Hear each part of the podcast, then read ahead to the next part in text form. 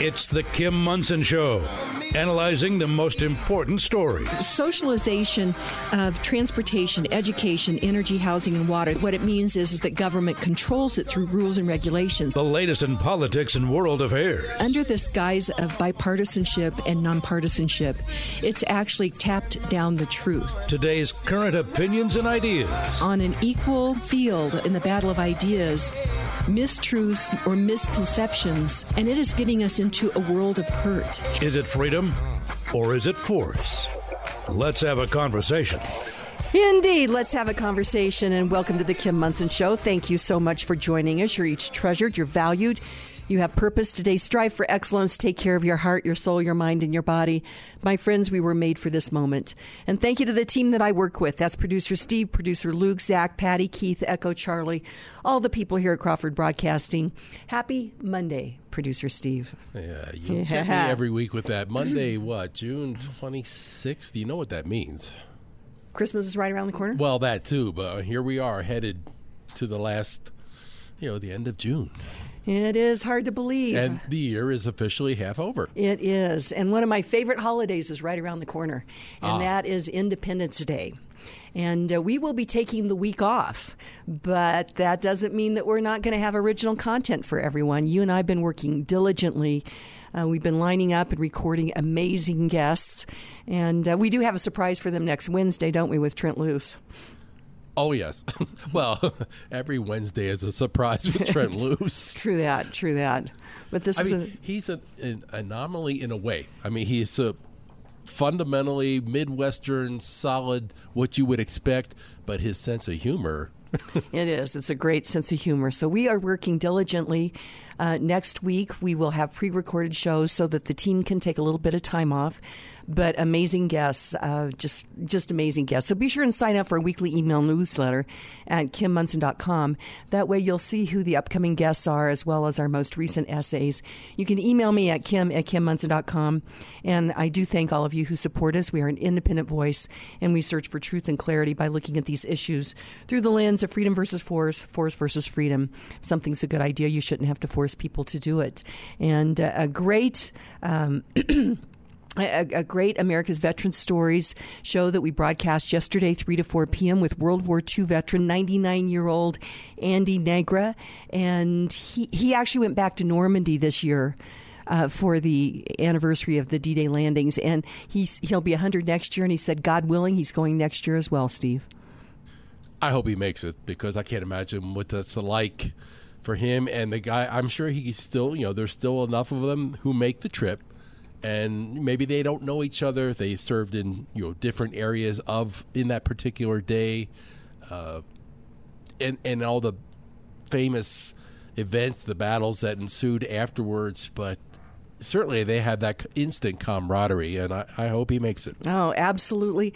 And uh, that interview will re- rebroadcast this Sunday 10 to 11 p.m., and then the next Saturday, 10 to 11 p.m. So there's all kinds of opportunities to catch up on these America's Veteran Stories shows as well. Uh, let's see here. Let's get over here to the word of the day, and that is antithetical. And I've been writing up my my uh, Colorado Union of Taxpayer uh, end of session uh, letter. And uh, obviously, it's taken me a little while to try to get my brain around what to say exactly. But I was using the word antithetical because uh, the fact that we had 681 pieces of legislation that was proposed this legislative session, there is no way that these senators and representatives could read all of those bills. And so there are bills that have been proposed and passed and signed by the governor that our elected representatives have not read. And that is antithetical to good governance. But antithetical is the direct opposite.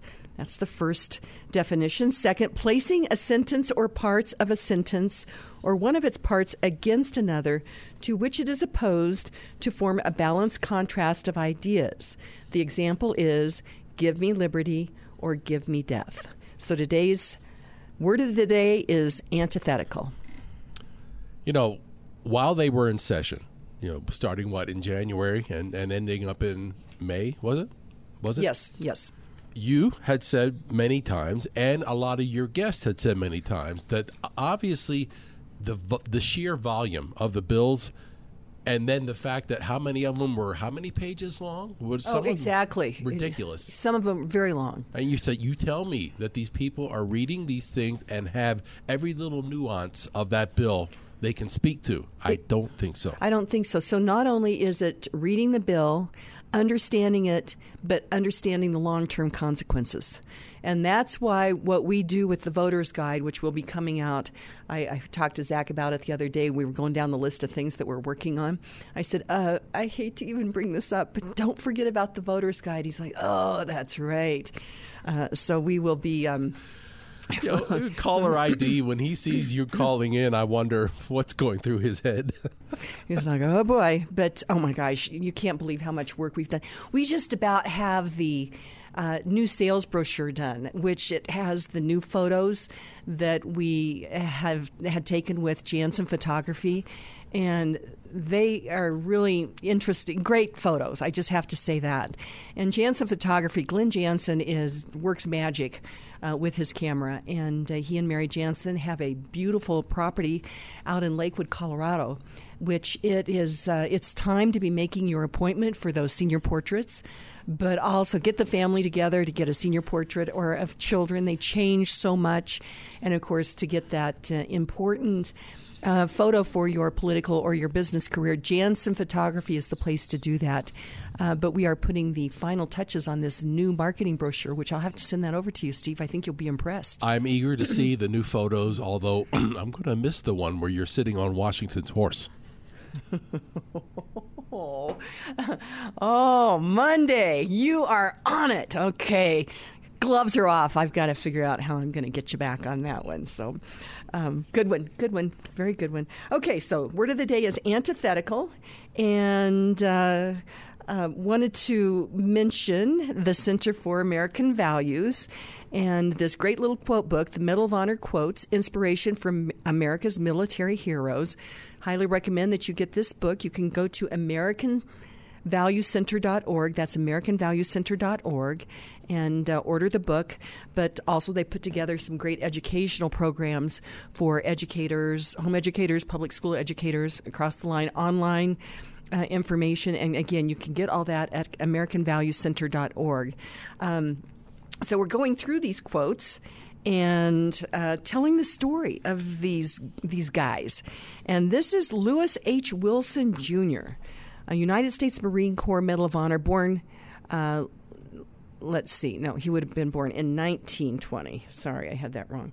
He was born in 1920, died in 2005. He was a United States Marine Corps four star general and a World War II recipient of the Medal of Honor for his actions during the Battle of Guam. He served as the 26th Commandant of the Marine Corps from 1975 until his retirement from the Marine Corps in 1979 after 38 years of service. and this is what he did. For conspicuous gallantry and intrepidity at the risk of his life above and beyond the call of duty as commanding officer of a rifle company attached to the 2nd Battalion, 9th Marines, 3rd Marine Division in action against, um, excuse me, Enemy Japanese forces at Fonte Hill, Guam, 25 26 July 1944. Ordered to take that portion of the hill within his zone of action, Captain Wilson initiated his attack in mid afternoon, pushed up the rugged, open terrain against terrific machine gun fire, rifle fire for 300 yards, and successfully captured the objective promptly assuming command of other disorganized units and motorized equipment in addition to his own company and one reinforcing platoon. He organized his night defenses in the face of continuous hostile fire and, although wounded three times during this five hour period, completed his disposition of men and guns before retiring to the company command post for medical attention. Shortly thereafter, when the enemy launched the first of a series of savage counterattacks lasting all night, he voluntarily rejoined his besieged units and repeatedly exposed himself to the merciless hail of shrapnel and bullets, dashing 50 yards into the open on one occasion to rescue a wounded Marine lying helpless beyond the front lines. Just stop right there, Steve. 50 yards. Is that not amazing? Well, you know, what it tells me I mean, after all the ones that we read last week, that just I guess most of them, if not all, were from the European theater. Right. Now we've jumped over the, the Pacific theater, but the problems, the issues, the the conflict was the same. Yeah, it, it was. And, uh, and we were fighting two foes at that time. But continuing on, it says, fighting fiercely and hand to hand encounters. Think about, think about what that means. He led his men in furiously waged battle uh, for approximately 10 hours, tenaciously holding his line and repelling the fanatically renewed counter thrust until he succeeded in crushing the last efforts of the hard pressed Japanese early the following morning. Then, Organizing a 17 man patrol, he immediately advanced upon a strategic slope essential to the security of his position and boldly defying intense mortar, machine gun, and rifle fire, which struck down 13 of his men, drove relentlessly forward with the remnants of his patrol to seize the vital ground. By his indomitable leadership, daring combat tactics, and valor in the face of overwhelming odds, Captain Wilson succeeded in capturing and holding the strategic high ground in his regimental sector, thereby contributing essentially to the, success of his regimental mission and to the annihilation of 350 Japanese troops. His inspiring conduct throughout the cr- critical periods of this decisive action sustains and enhances the highest traditions of the U.S. Naval Service. So, my friends, when I say that we stand on the shoulders of giants, I'm really not kidding, Steve. I would think if you were to, eh, you know, obviously he's deceased now, but if you were able to interview him, and the way you start your your veterans interviews is always tell us about where you're from and where you grew up. This guy would have been plain Jane. I think it was Mississippi, if okay, I remember right. Okay, middle, um, you know, uh, what am I trying to say? Uh, just homespun type regular regular people. guy, and yet put into these situations of just what what the end result really is. And you mentioned you emphasize that hand to hand thing. You know, if I were to have to train again all over and and actually be in these situations, nothing would bother me more than the hand to hand combat. It's one thing to shoot at an enemy who's a hundred yards away. It's not that personal. But a hand to hand combat, that's different. Yeah, that's pretty tough stuff. So, my friends, we do stand on the shoulders of giants. We are Americans. We are in a great battle of ideas right now. This the the inspiration that we take from these Medal of Honor recipients is that when confronted with the situation, they took action. And they took action because of those that they love and those that they those that are beside them. And so in this great battle of ideas, it is time for each of us to take action and take a look at whatever that issue or one of the top issues that keeps you up at night, engage in that. Make a difference. We do this show to help you get your brain around these issues so you understand them so that you can engage with reason and, and, and great rhetoric. And that's why we do the show. We get to do this because of a lot of great sponsors. and one of those is Hooters Restaurants. They've been great sponsors of the show for many years, this and America's Veteran Stories. How I got to know them, it's an important story. It was when I was on city council. And it was about, uh, it's a story of freedom and free markets and capitalism. Uh, so Hooters Restaurants has five locations. That's Loveland, Aurora, Lone Tree, Westminster, and Colorado Springs. It's a great place to get together with friends. They have specials for lunch and happy hour. And again, that's Hooters Restaurants. Another great sponsor is uh, Roger Mangan State Farm Insurance Team. And Roger knows that life can be challenging. And it's the Mangan's team's mission to maximize your financial security as you manage the risks of everyday life. So call Roger Mangan at 303 795 8855 for more information. Like a good neighbor, Roger Mangan's team is there. So I switched my insurance to the Roger Mangan State Farm Insurance Agency. Get this. I actually talked to Roger Mangan, who has been helping people with their insurance coverage in our community for 47 years. He helped me create a State Farm personalized price insurance plan for my home and auto and explained affordable options. For personalized service and peace of mind that you are working with a team that cares about you and your family, call Roger Mangan now at 303 795 8855. Kim highly recommends the Roger Mangan State Farm Insurance Team. Again, that number is 303 795 8855.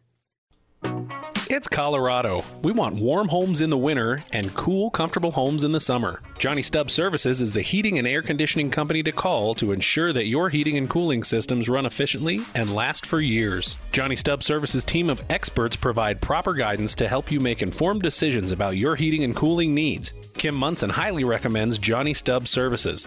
Schedule your air conditioning check before summer arrives at JohnnyStubbsServices.com and receive a great gift. That's JohnnyStubbsServices.com. Stay up to date on issues in public health and science by signing up and reading Dr. James Lyons Weiler's latest articles at Popular Rationalism on Substack. Find more information about popular rationalism at kimmonson.com. Welcome back to the Kim Monson Show. Be sure and check out our website. That is Kim Monson, M-O-N-S-O-N dot com. Sign up for a weekly email newsletter. You can email me at kim at kimmonson.com as well. Thank you to all of you who support us. We are an independent voice. And we search for truth and clarity as we look at these issues through the lens of freedom versus force, force versus freedom. If something's a good idea, you shouldn't have to force people to do it. Be sure and check out our website. That is kimmonson.com. Sign up for our weekly email newsletter. You'll get first look at our upcoming guests and our most recent essays. You can email me at kim at kimmonson.com. Our text line is 720 605 0647. And thank you to all of you who support us. A couple of things. First of all, Steve, uh, did you happen to see the headlines over the weekend? I was at an event on Wednesday evening, and somebody said that the Wagner paramilitary group was um, mad at Putin and that they were actually making a move towards Moscow with tanks and and troops and that this was a really big deal and I went into the weekend just wondering what all this meant exactly. Supposedly, Belarus stepped in and um, uh, defused the situation. At least that's the last I saw. And I'm thinking, I have some very close friends that are traveling in Europe right now, and I pray for their safety and safe return. Um, I don't know what to think about all that. the The story I heard is that Russia's defense minister sent a missile that took out some of the Wagner troops, and so they were going to retaliate. I don't know what to think about that. Do you have any thoughts on that, Steve? All right, I have to confess, I was very much checked out on both days of the weekend. Okay, that's good. I only heard about Good. it this morning on the way in, uh, Okay. but they they put they gave it a lot of airtime, which told me that number one, it it's very incredibly significant because it certainly paints a picture that Mr. Putin he's not standing on solid ground right now. Yeah. Yep, that's true. That oh, Steve, as I'm going through the the notes, I forgot to give the um, actually the quote of the day of what I went through the whole story of Lew, uh, Louis H. Wilson Jr. But I forgot to to get, and so this is very appropriate. He said, "Press on." After everything he, he went through, just press on. So, remind me when I get myself over here on the just telling the story that I forget to give the quote. But Ob- obviously, a man of many words. True that. But lots of action, lots of action. Okay, Steve, you uh, found a soundbite that you thought was very appropriate to share with our listeners. Do you want to set this up? one of my uh, actually we spent six years in homeroom together uh, together because his last name is Flynn. You know, Was that a name. one room schoolhouse? Shut. Ah! And he sent me this, and at first I thought, oh, what is this? You know, sometimes people send you stuff and you're not too. I'm glad I took the time to open this up because, all right, let me. My little soapbox here is that through television and radio throughout its history, and then add to it the internet, there are many different forms of ways of being informed. Unfortunately, in this country, we opt more to be entertained than informed. What you're going to hear here, here, here, here, is um, Here, here. one of my biggest worries and fears because I, we are not. What what is the coin? Uh, what's his face? Oh, jeez, the the guy in, in Pittsburgh, Doctor Pittsburgh. Intellectual Curiosity. Oh, Dr. James Lyons-Weiler? Yeah. He's Michigan. Oh, sorry. Yeah. I thought that area code was Pennsylvania. At any Oh, rate, it probably is. intellectual curiosity. Mm-hmm. We don't have it anymore. Collectively, we don't. And we are set. You know, we tend to be lazy in the way we inform ourselves. So this this highlights this, and the media and the people who control the media are dependent on that that fact. So listen to this. okay. All week I've been fascinated with this story. Billionaire trapped in the bottom of the sea in search of the Titanic. It'll take six hours to get there and only eight hours of oxygen. Suspense. Will they live? Will they die? Duped by the media again. Monday, the Titan is missing. Tuesday, there's a banging sound. Wednesday, they're running out of air. Thursday, oh no, we found the wreckage. But the entire time, they knew it was BS. US Navy knew the sub already blew up on Sunday. Sunday. But they distracted us, again, to hide the news cycle. What happened this week? Let's do a quick recap on what you missed. JP Morgan and Jeffrey Epstein emails were released. And now they have just mistakenly deleted 47 million emails. Joe Biden is undergoing an impeachment vote in the House, or at least trying. The Pentagon fat fingered $6 billion to Ukraine. Hunter Biden gets a slap on the wrist while FBI whistleblowers are going missing. And John Durham had his congressional hearing this week regarding the Russia hoax. But I was so busy wondering about the billionaire who decided to go boating in a submersible soda can, missed it all. What do you think of that? Uh, that is uh, very, very well done, I think, Steve. I wish they wouldn't have put that music behind it because it's kind of t- tough to pick out some of his words. it was. But the point is incredibly well made. Here it is, this bright, shiny object. Look at this. And you're missing out on what's what's really going on. I didn't get the first one. I don't think I knew that. What was this about? J.P. Morgan, forty. What, do Do you know about that? I knew about the uh, the Epstein thing. That you know they were getting close. To, here's his list of uh, clients. They keep pushing that upward and upward, hoping it's going to break the surface. Uh, J.P. Morgan didn't know that one, but I'm a victim of what he's saying. I was curious about what's going to happen with these guys in the submarine. So, Okay. there it is. Okay. Okay. Well, mm, yes. Um, uh, yes, there's a lot going on in our world out there. And that is why we, you know, we bring on experts to talk about these things and we. We continue to work to shed light on this so that we are, are well um, informed on things. So, the first thing, let's go to this because this will be a great segue into our guests that we have. We have three different school board members. That these are men, we ask, sometimes we say, Where are the men? These are three men that are stepping forward, and you will not want to miss our featured guests in hour one and hour two. But I pulled this first headline from the Associated Press. It says Republicans vote to cut University of Wisconsin Systems budget by $32 million in diversity programs, SPAT.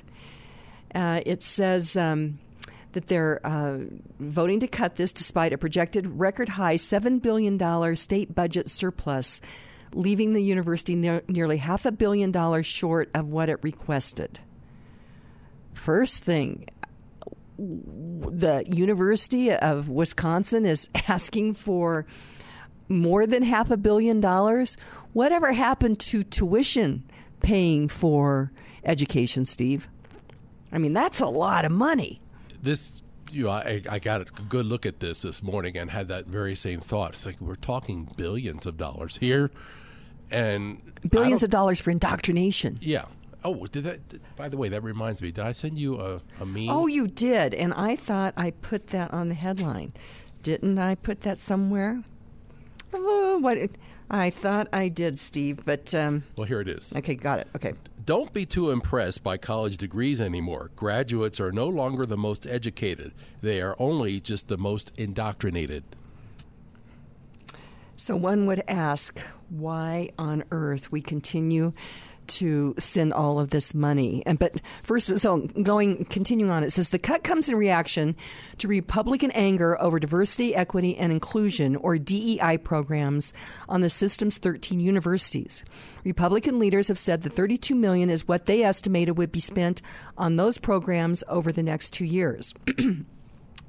It says they need to refocus their priorities on being partners on developing our workforce.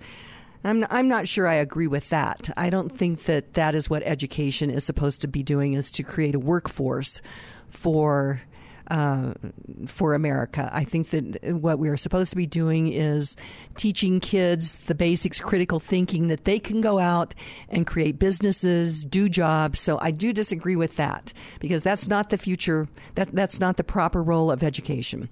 But we continue continue on. Uh, this is by Rep- Republican State Representative Mark Born co chair of the legislature's budget writing committee. He said this they need to refocus their priorities. I do agree with that on being partners on developing our workforce in the future of the state. And we're hopeful that they're going to be ready to do that as we move forward says the university system could get the 32 million back at a later date if it shows how it would be spent on workforce development efforts Again, I don't agree with that, and not diversity, equity, and inclusion programs. The GOP plan also aims to cut more than 180 DEI um, inclusion jobs on University of Wisconsin camp, uh, campuses. Democrat Representative Evan Goyke called the plan garbage before the vote. You're sending such a painful message to communities of color, people of color around Wisconsin.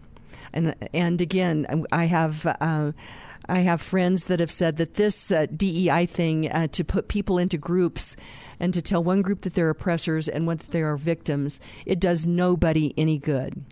And it says the cuts come despite warnings from University of Wisconsin President Jay Rothman of tuition increases and possible campus closures if the system's budget was cut. You know what? I'd say, okay, go ahead and, and do that because all this money public money that's going into, into the indoctrination of our children. This has got to stop. And you know, we recently had a candidate candidate for Denver Public Schools on the um, on the show, and he said that in DPS, only five percent of black and brown children are proficient in reading at the third grade. So this Democrat representative Evan Goyke instead of uh, being pushing this agenda that some kids are victims and some kids are oppressors, how about we teach reading, writing, and arithmetic to all children and give them the tools so that they become they can become successful in in their lives. And so that I think is really important that we we teach kids. Uh, and help them get learn these tools that are essential to their um, to their success. Uh, I did want to mention the USMC Memorial Foundation. Uh, it is a nonprofit that I dearly love. As we are going through these stories of our military, of all the military veterans that I've interviewed for our America's Veteran Stories, I realize how important it is that we know their stories, that we honor these people. And a great way to do that is by going to usmcmemorialfoundation.org and make a contribution towards the remodel of the um, towards a remodel of the Marine Memorial. And you can do that by going to usmcmemorialfoundation.org. That is usmcmemorialfoundation.org. And I would recommend, as we're coming into Independence Day week next week, that you make a contribution just in honor of all of the veterans the, our military, uh, farmers and merchants of our Revolutionary War, everyone, just make a contribution to honor them. And we get to have these great conversations because I have great sponsors like Karen Levine. Award winning realtor Karen Levine with REMAX Alliance understands the importance of home ownership. Karen Levine works tirelessly at the local, county, state, and national levels to protect your private property rights. With nearly 30 years' experience as a Colorado realtor, Karen Levine will help you navigate the complicated metro real estate market, whether you're buying your home, selling your home, considering a new build, or exploring investment properties. Kim Monson highly recommends Karen Levine.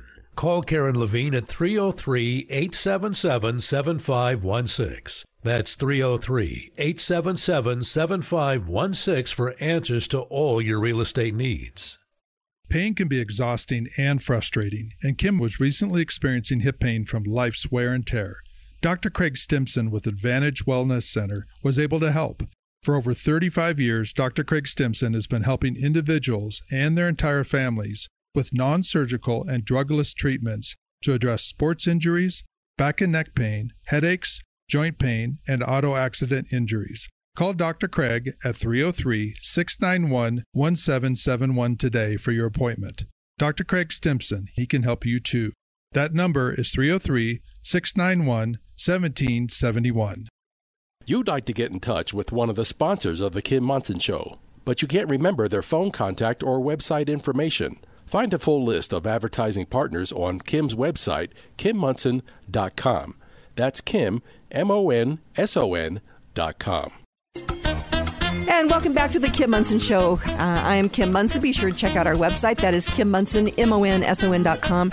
Sign up for our weekly email newsletter, and you can email me at kim at KimMonson.com as well.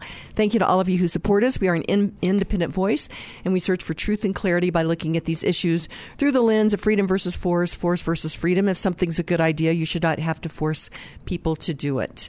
Um, first of all, I have on the line with me Bryson Miller, and he is a sc- school board member in Brush, Colorado.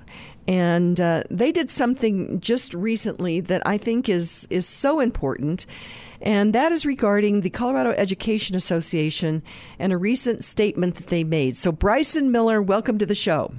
Good morning. How you today? I am doing well. And uh, also, we have on the line Mick Bates, and uh, he is with, uh, he's a school board member on the Woodland Park School Board. Mick, welcome to the show. Thank you. Good morning. It is great to have both of you here. And Bryson, I, I want to just toss this to you. Uh, recently, I think it was, um, gosh, when was it? In May. It said uh, the Colorado Education Association, which represents more than 39,000 K through 12 teachers, support professionals, and higher education staffers, held its assembly in April and passed this resolution. It says the CEA believes that capitalism inherently exploits children, public schools, land, labor, and resources. Capitalism is in opposition to fully addressing systemic racism, the school to prison pipeline, climate change, patriarchy, that's gender and LGBTQ disparities, education inequality, and income inequality. It says it was um, authored by Brian Lindstrom, a history teacher in Aurora who ran for city council in 2021. And uh, then the article goes on to say that Lindstrom didn't return requests for comment, but his Twitter feed hints of his ideological persuasion. On May 1, for example, he tweeted the last line from the Marx and Engels' The Communist Manifesto Work, Workers of the World Unite. So, Bryson Miller, tell us what, uh, what happened with uh, the Brush School Board regarding this. Well, it uh, actually was a great story of uh, how uh, those of us in, in rural America, rural Colorado, worked together and and saw something coming down the pike that, uh, quite frankly, is alarming. As you were just reading that and discussing who the author was and stuff, Kim, uh, uh, the hair on the back of my neck started to stand up. To be quite honest, uh, as a board member, I had a local constituent reach out to me and share with me a news story um, from Fox News uh, that actually um, one of the uh, individuals uh, from Woodland Park from Mick's School Board had uh, conducted, and and uh, that's how our district became aware of this resolution by CEA.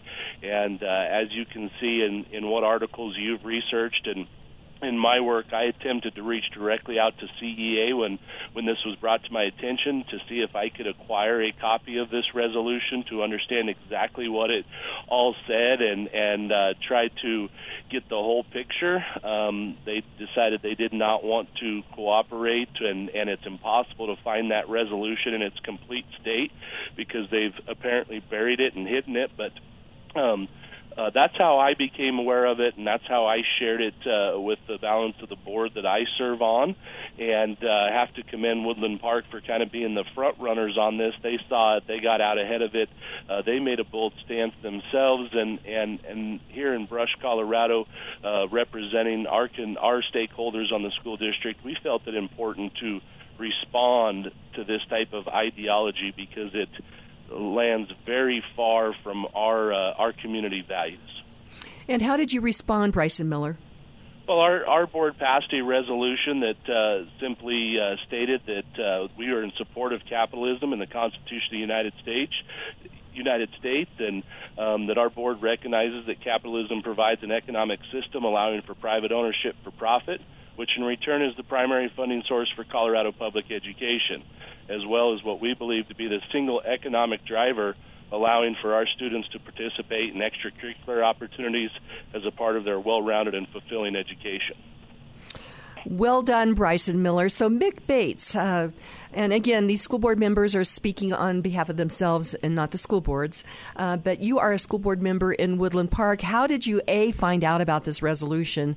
And B, as Bryson said, you got out in front of it. So, what happened, Mick Bates? Well, we got wind of this through uh, someone that had been in this meeting, took a screenshot of this, and we got a copy of that screenshot and immediately addressed it. I mean, uh, capitalism is what is what made this country as special as it is, and it's attempting to be torn down uh, by the very people that have been made successful by it. So we came out strongly against it. Uh, we rejected it. That we rejected this abhorrent proposition and the underlying message it conveyed. Well, Mick Bates, a couple of things. I think people get capitalism confused with cronyism. And cronyism, and so they actually, we've seen the, the words come together crony capitalism, and those words do not belong in the same sentence. In fact, cronyism is uh, when government and interested parties come together to manipulate laws, rules, regulations for the, the benefit of the uh, I call them PBIs, the politicians, bureaucrats, interested parties. That's cronyism. That is using government to pick winners and losers.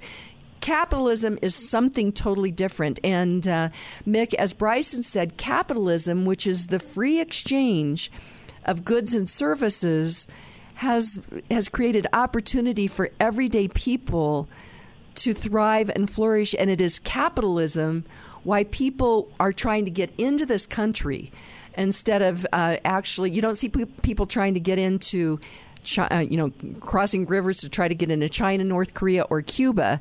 People come to America, and it's because of this this um, this idea. One of the reasons, uh, well, there's several, but capitalism is fundamental to that. To that, Mick Bates.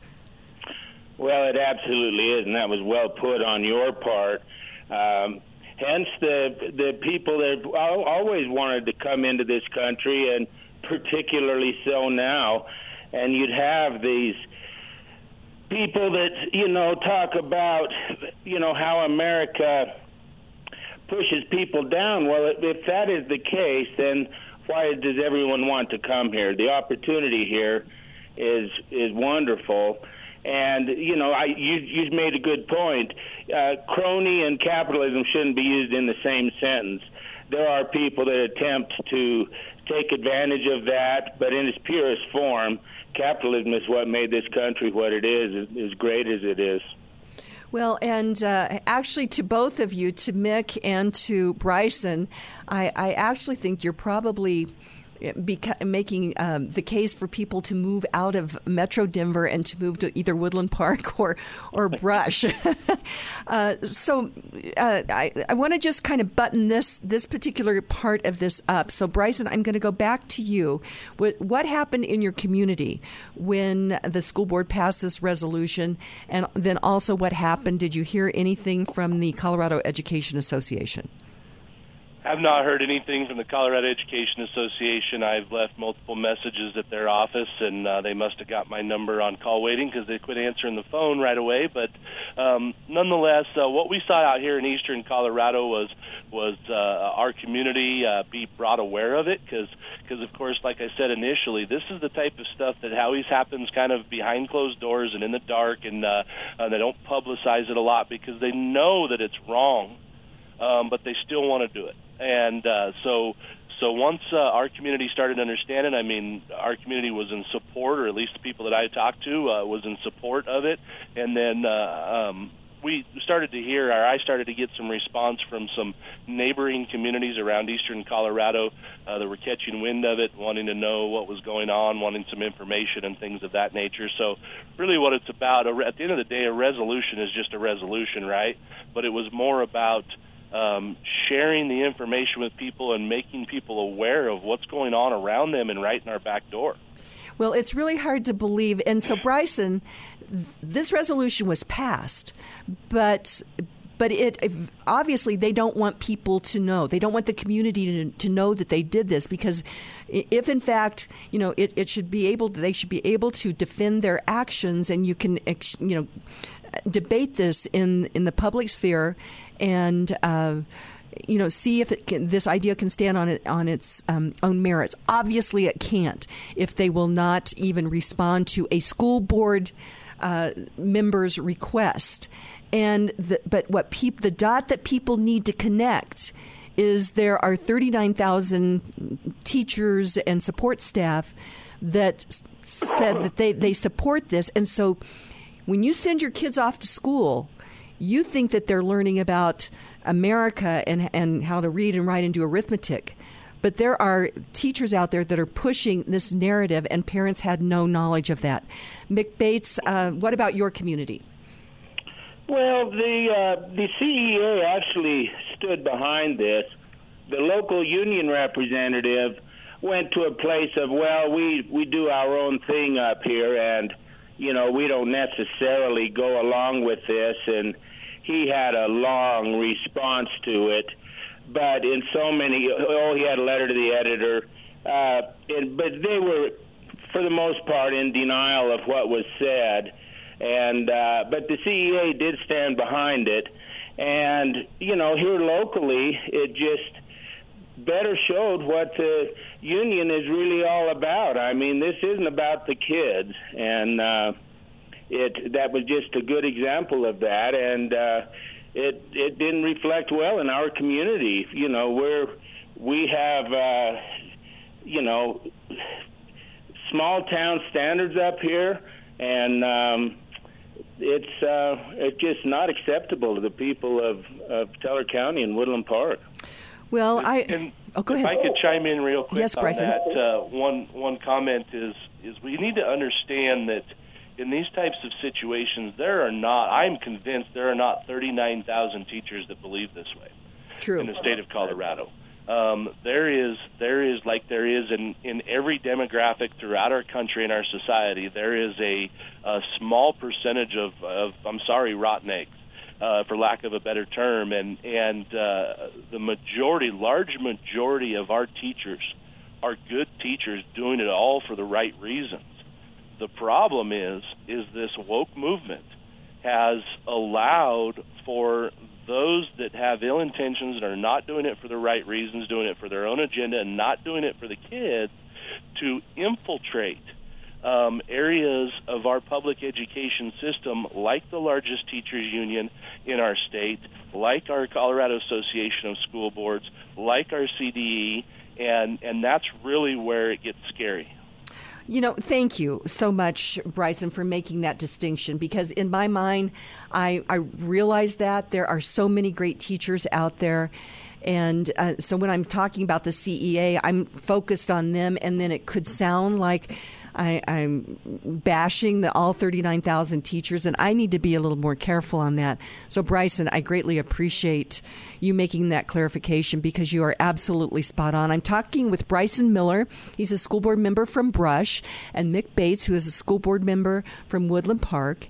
And they are doing what I think school board members are supposed to be doing, and that is representing the community as we are, are working to provide a an education system to teach our kids to give them the tools that they can go on to pursue their happiness, pursue their dreams. And uh, we're going to continue the conversation. I'd like to ask them about the new social studies standards as well as the Colorado Association of School Boards. We have these important conversations because of great sponsors like Roots Medical. Hey, everybody, Roots Medical here with an exciting update about the practice. In addition to specialties in hormones, thyroid, and gut health, Roots Medical is thrilled to now offer pediatrics. Scheduling is easy, and the appointments are comprehensive, genuine, and focused on your child. Take control of your child's health care by scheduling at Roots Medical. For more information, visit rootsmedical.net. That's R O O T S medical.net. Roots Medical, getting to the root of your healthcare concerns. Knowledge is power. A reverse mortgage can be an important financial tool for individuals 62 and older. It is essential to understand the process so that all your questions are answered. With nearly 20 years in the mortgage industry, Lauren Levy with Polygon Financial Group has the experience to answer your questions. Lauren understands that each financial transaction is personal. If you'd like to explore your options on a reverse mortgage, remodel your home, buy a rental property, or move, call Lauren Levy at 303 880 8881. Kim Monson highly recommends Lauren Levy for all your mortgage needs. Call Lauren at 303 880 8881. Franktown Firearms staff and customers alike are concerned with your safety and ability to shoot well, and that comes from a sense of community that they foster at their shop. The staff doesn't work on commission from sales, so there won't be any pressure to buy what you don't need. They host events like Ladies' Night every first Friday and Tactical Fun Night every third Friday because they value their community and they understand that selling the most expensive product doesn't help you learn to shoot. Your money goes further at Franktown because they'd rather you be self sufficient with what you already own and be proficient in using it. If you're looking for a range and shop that can take you to the next level in your self defense training, Learn how to shoot in realistic scenarios from instructors who have been there, done that. Then look no further than Franktown Firearms. Go to klzradio.com slash Franktown. Franktown Firearms, where friends are made. Welcome back to the Kim Monson Show. Be sure and check out our website. That is Kim Monson, M-O-N-S-O-N dot com. Sign up for a weekly email newsletter. You can email me at kim at kimmonson.com as well. Thank you to all of you who support us. We're an independent voice. We search for truth and clarity by looking at these issues through the lens of freedom versus force, force versus freedom. If something's a good idea, you should not have to force people to do it. And just a quick reminder, the show is live 6 to 8 a.m. on all KLZ 560 AM platforms. That's KLZ 560 AM. Uh, KLZ 100.7 FM. You can listen live at the website as well as on the KLZ app. The first hour, this hour, will be rebroadcast today, 1 to 2 p.m., and you can listen live at the website there and every place else. Uh, and then the second hour will be rebroadcast this evening, 10 to 11 at night. Uh, we have on the line with us Bryson Miller, a school board member in Brush, Colorado, and Mick Bates, a school board mem- member in Woodland Park, uh, Colorado. So, Bryson, I want to ask you about the social studies standards. I've watched this with great interest, and I know that there was a bill that was um, recently introduced. People showed up, wrote letters. I guess that was to the the Colorado Education, um, excuse me, the State Board of Education. Uh, now that I'm thinking about it, it was that's where that was at. But what are you seeing as a school board member regarding social studies standards? Well, again, another example of where this just didn't seem like it was done in the most transparent way, in my opinion. Um, it was kind of uh, just done, and, and it wasn't. Uh, you know, it felt like it was held out of from the parents, right?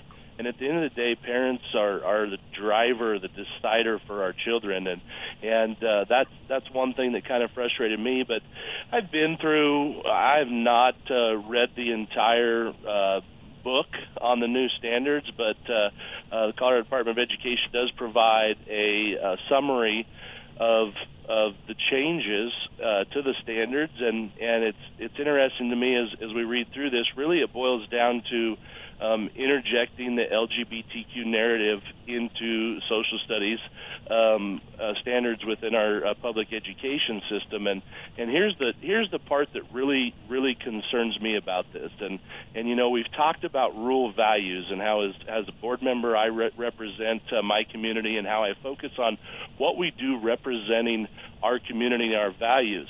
And I think it's important to say that in rural Colorado, we don't sit back here and judge people or or uh, put expectations on people. Of course, again, in every demographic in every region throughout the country and the world, uh, there are people that that that land in certain places. But when I talk about our community as a whole, you know, it, be who you want to be, and that's perfectly fine. All that we ask is that you're a law-abiding and productive citizen of our country. And outside of that, be whoever you want to be. Where it really starts to get messy and where it really starts to get sticky is when you decide that you need to interject who or what you are onto all of us, and especially onto our kids through the education system. So, so that's alarming. And, and case in point is this, Kim. When you look through this, the it, this summary, the decision on when to interject the LGBTQ narrative into the social studies curriculum is done in first grade. And my mm-hmm. question is even if it's necessary, which I don't believe it is, I believe that's a private matter and an individual matter, and it should not be interjected onto those that are not part of it, especially our young people. But why first graders? That is my question. That is a very valid question, Bryson Miller. I was not aware of that. Mick Bates, your thoughts on the social studies standards? Well, I, I've, I'm in total agreement with what Bryson has shared. This, you know, it's easy to use the word woke because it, it covers so many of the facets of what we're discussing here. And this woke agenda is coming into our social studies at a very young age, as Bryson said. And this isn't even in, some of these thoughts aren't even in these children's exactly. minds at that age. And so we're trying to get back to, through the American Birthright, we're getting back to the real social studies, the real history of this country, some good, some bad, but getting getting back to the real basics and again what made this country what it is. And we get trying to get back to that standard and get away get back away from this woke agenda that is being forced on us. And I'd say one last thing uh, going back to the teacher issue there are so many people that have strong, good opinions on this, but are scared. Uh, teachers that are scared to address those, for they will be blackballed within the education system. So they talk about it privately and off to the side. Uh, it's it's a small percentage that are the problem here. Okay, so uh, one other thing I wanted to ask you about are you getting support? Mick, I'll go to you first and then Bryson. Are you getting support from the Colorado Association of School Boards, Mick Bates? Uh, not so much. Uh, you know, on this I 25 corridor, the, that that group represents the larger metro area, areas and not so much the small communities. So uh, we really haven't looked to that looked to them for a lot of support uh, in this situation. Okay, and Bryson Miller, how about you? What's your experience with the Colorado Association of School Boards? Well, I think um, as we talk about these three things, it's, it's important to recognize that the Colorado Association of School Boards is very heavily handed in the urban corridor of our state, and that was something uh, as a recent new board member that came to my attention and I got involved in and and started to ask some tough questions along with some other rural school board members around the state of Colorado. And and and just like Mick said it was funny because those that led that charge and I was a little bit late to the game but those that led that charge to start asking some tough questions um they were they were called all kinds of names and uh, although they were doing things for all the right reasons and and what it really boils down to is is and why it's so critical is CASB, the Colorado Association of School Boards, is the policy source for the majority of our school districts throughout the state of Colorado. Yes. And and right now, um, 13 of the 22 seats on CASB board of directors derive from the three regions in the state that make up that narrow strip of the I-25 corridor. In fact, the Denver metro area um, or region of CASB has eight seats alone. And those are the questions we we're asking: is how can this organization be representative of the of all school districts in the state of Colorado if it is so heavily handed uh, in leadership? Right here in this small urban strip in our state and and we start to see things not being representative of rural Colorado and rural school districts and rural beliefs and rural values. And then we see moves made to try to increase that uh, that control over that board. And when you look at it and say, okay, now we we understand or we know, and I don't think it's a surprise to anybody where the majority of this this woke ideology derives from, and that is that urban culture and that that area of our state. And now we're saying we're going to make that that our primary policy development developer, and and that's that's alarming. Well, and a couple of things. Uh, first of all, I think most people in the urban corridor, as they are learning about what you're saying and shedding light on it, instead of exporting the urban corridor, and this is again small amount of people that have gotten control of this, Correct. instead of exporting that to True. rural Colorado, I think most people in the urban corridor would like to import uh, the values that you're you're standing for. Mick Bates, we've got about 30 seconds. Uh, first of all, thank you. What's your final thought you'd like to leave with our listeners? Well, I just think that it's a small percentage of people that are really pushing this issue. And as you get out and talk to people in the community and the parents, uh, you find out that they do not support these these things like the CEA resolution. And you know, the silent majority needs to speak up. They are privately, and uh, we need to take this the narrative back in this case, and we're purposing to do so. Uh, thank you, Mick Bates. Uh, this is one of the most important jobs in America right now. What you're doing, thank you, Bryson Miller. About 30 seconds, th- and your final thought. Yeah, again, the picture that I think we wanted to paint today is just just one that, uh, uh, like Mick said, that there's a small percentage of people that are taking control of the narrative, and uh, the majority of people, uh, whether it be rural or urban, whether it be our teacher body or whoever it might be, um, they're all have the right intentions and stuff. But we have to stand up and have a voice. We have to start seeing this stuff, and we have to start sticking up for our children when it comes to public education. And really, what's happening right now is we've laid it out for you.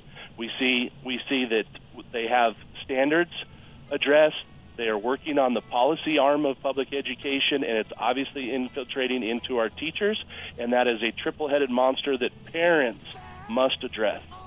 Bryson Miller, Mick Bates, thank you so much. And actually, our quote for the end of the show, I chose this without knowing exactly how this conversation would go, is from Benjamin Franklin. He said, Make yourself sheep, and the wolves will eat you. So, my friends, today be grateful, read great books, think good thoughts, listen to beautiful music, communicate and listen well, live honestly and authentically, strive for high ideals, and like Superman, stand for truth, justice, and the American way. My friends, you are not alone. God bless you, and God bless America. To cry, but tell them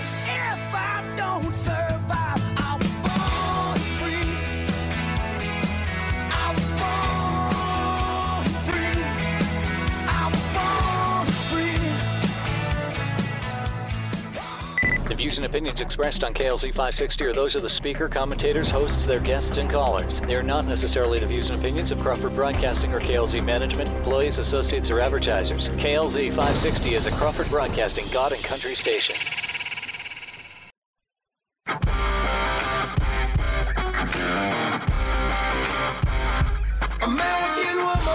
It's the Kim Monson Show analyzing the most important stories. Socialization of transportation, education, energy, housing, and water. What it means is, is that government controls it through rules and regulations. The latest in politics and world affairs. Under this guise of bipartisanship and nonpartisanship, it's actually tapped down the truth. Today's current opinions and ideas. On an equal field in the battle of ideas, mistruths or misconceptions, and it is getting us into a world of hurt. Is it freedom or is it force? Let's have a conversation. Indeed, let's have a conversation. And welcome to hour number two of the Kim Monson Show. Thank you so much for joining us. You're each treasured, you're valued, you have purpose today. Strive for excellence. Take care of your heart, your soul, your mind, and your body. My friends, we were made for this moment. And thank you to the team I work with. That's producer Steve, producer Luke, Zach, Patty, Keith, Echo, Charlie, and all the people here at Crawford Broadcasting. Happy Monday, producer Steve. Uh, the last week of June, we are careening towards the halfway mark of 2023. we, careening. Ah, oh, we should use that as a word of the day. Good one. I haven't heard that word in a long time. I could apply that to a lot of things in government too, but I, I better not. true that. True that. Um, check out the website. That's Kim Monson, M O N S O N dot com. Sign up for our weekly email newsletter. You'll get first look at our upcoming guests as well as our most recent essays. That essay, you can find it at the website that Pam Long regarding the uh, did regarding the Bat Lab up at CSU Oh my gosh, that is really getting a lot of uh, eyeballs on that. So be sure and check that out. Yeah, it goes beyond the Bat Lab or, or I'm sorry, the Bat Mobile or the Bat Phone. This is this is serious stuff. Yeah, this is very serious stuff. And uh, you can um, email me at kim at kimmonson.com. Thank you to all of you who support us. We're an independent voice. We search for truth and clarity by looking at these issues through the lens of freedom versus force, force versus freedom. If something's a good idea, you shouldn't have to force people to do it. And um, word of the day antithetical, the direct opposite. Placing a sentence or parts of a sentence or one. Uh, so the first is the direct opposite. Second, placing a sentence or parts of a sentence or one of its parts against another to which it is opposed to form a balanced contrast of ideas, such as give me liberty or give me death. And I used antithetical in a sentence was the recent 2023 legislative session was antithetical to the proper role of government. Or it could be that the uh, what great school board members we talked to in the first hour, producer Steve, and would recommend that people listen to that. If you didn't, it'll be rebroadcast, rebroadcast today, 1 to 2 p.m. But I would say that the Colorado Education Association, with their new um, resolution, recent resolution condemning capitalism, is antithetical to the values of most of the big, broad amount of, of, of Coloradans, which would be our moderate Democrats, libertarians, unaffiliated Republicans, and conservatives. How do you like that for using the sentence? That was good. I mean, I, I I was thinking of going in a more political, uh, direct, blunt, uh, political usage of the word, but th- that was that was great. Okay. And then I can't believe it. I get so wrapped up now that I'm going through this quote book from the metal, uh, from the um, Center for American Values, and you can get uh, more information at American Value Center. AmericanValueCenter.org. That's what it is, AmericanValueCenter.org. Uh, this Medal of Honor quote book, we decided to go through these quotes and uh, then I decided, well, we've got to learn the story. What's the story of these guys? And the Center for American Values uh, does a variety of things. They have these educational programs uh, that are, are focused on honor, integrity, and patriotism. What a great idea, Steve. We could use a little bit more of that around here. Uh, but also, they have these portraits of valor of over 160 Medal of Honor recipients and quotes. So, as we're going through that, I tell the stories, and what's happening is I get so wrapped up in it that I forget to give the quote. And so I forgot to do that. And I, I made up for that in the second segment. But this is an amazing story by Louis H. Wilson Jr., United States Marine Corps Medal of Honor recipient, born in 1920, died in 2005. He was a United States Marine Corps four star general and a World War II recipient of the Medal of Honor for his actions during the Battle of Guam. He served as the 26th Commandant of the Marine Corps from 1975 until his retirement from the Marine Corps in 79 after 38 years of service. And he said this press on it's such a long, wordy quote, but you, you did it well. uh, and that is what we have to do. He he and he uh, was involved in hand to hand combat in uh, in this battle, and in a way, I feel like we are in engaged in hand to hand mental combat right now. And uh, so that is why we do the show to help you become informed and uh, understand what's going on out there. That's why what um, Dr. James Lyons Weiler is doing is so important with the Institute for Pure and Applied Knowledge dash edu. So it's ipak-edu.org. And he is bringing together uh, world renowned instructors and bringing them, them to regular people like us at a very reasonable cost for it depends on the courses. It could be up to 15 weeks so that we can become informed.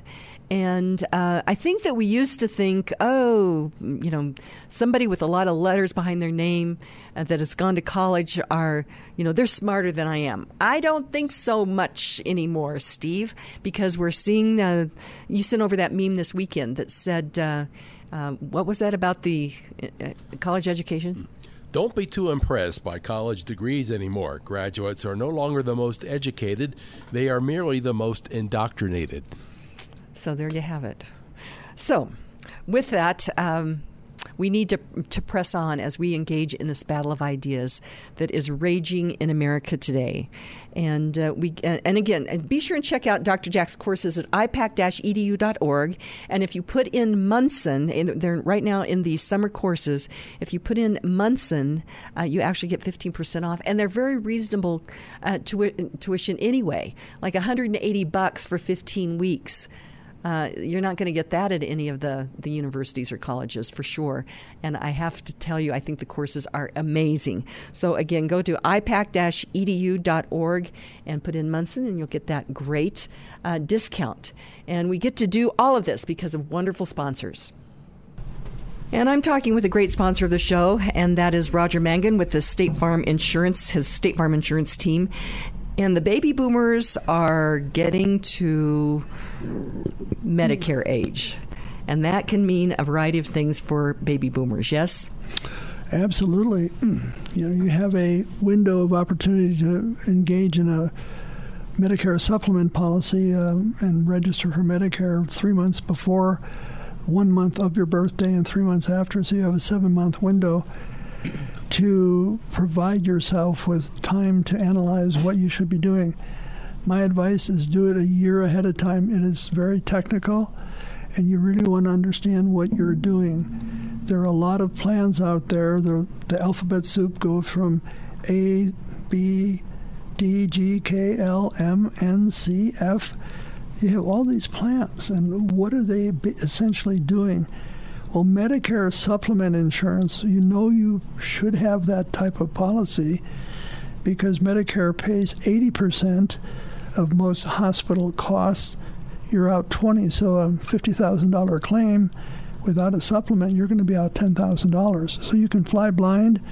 You don't need, to, you're not required to buy a supplement but you'd be foolish not to. So, Roger, just a question because you can blink at a hospital and the costs are pretty significant. So, let's say something significant happened and you could get to a million dollar hospital bill. Does that mean that people without supplemental insurance would have, be on the hook for $200,000? That's what it means. That's correct. Yes.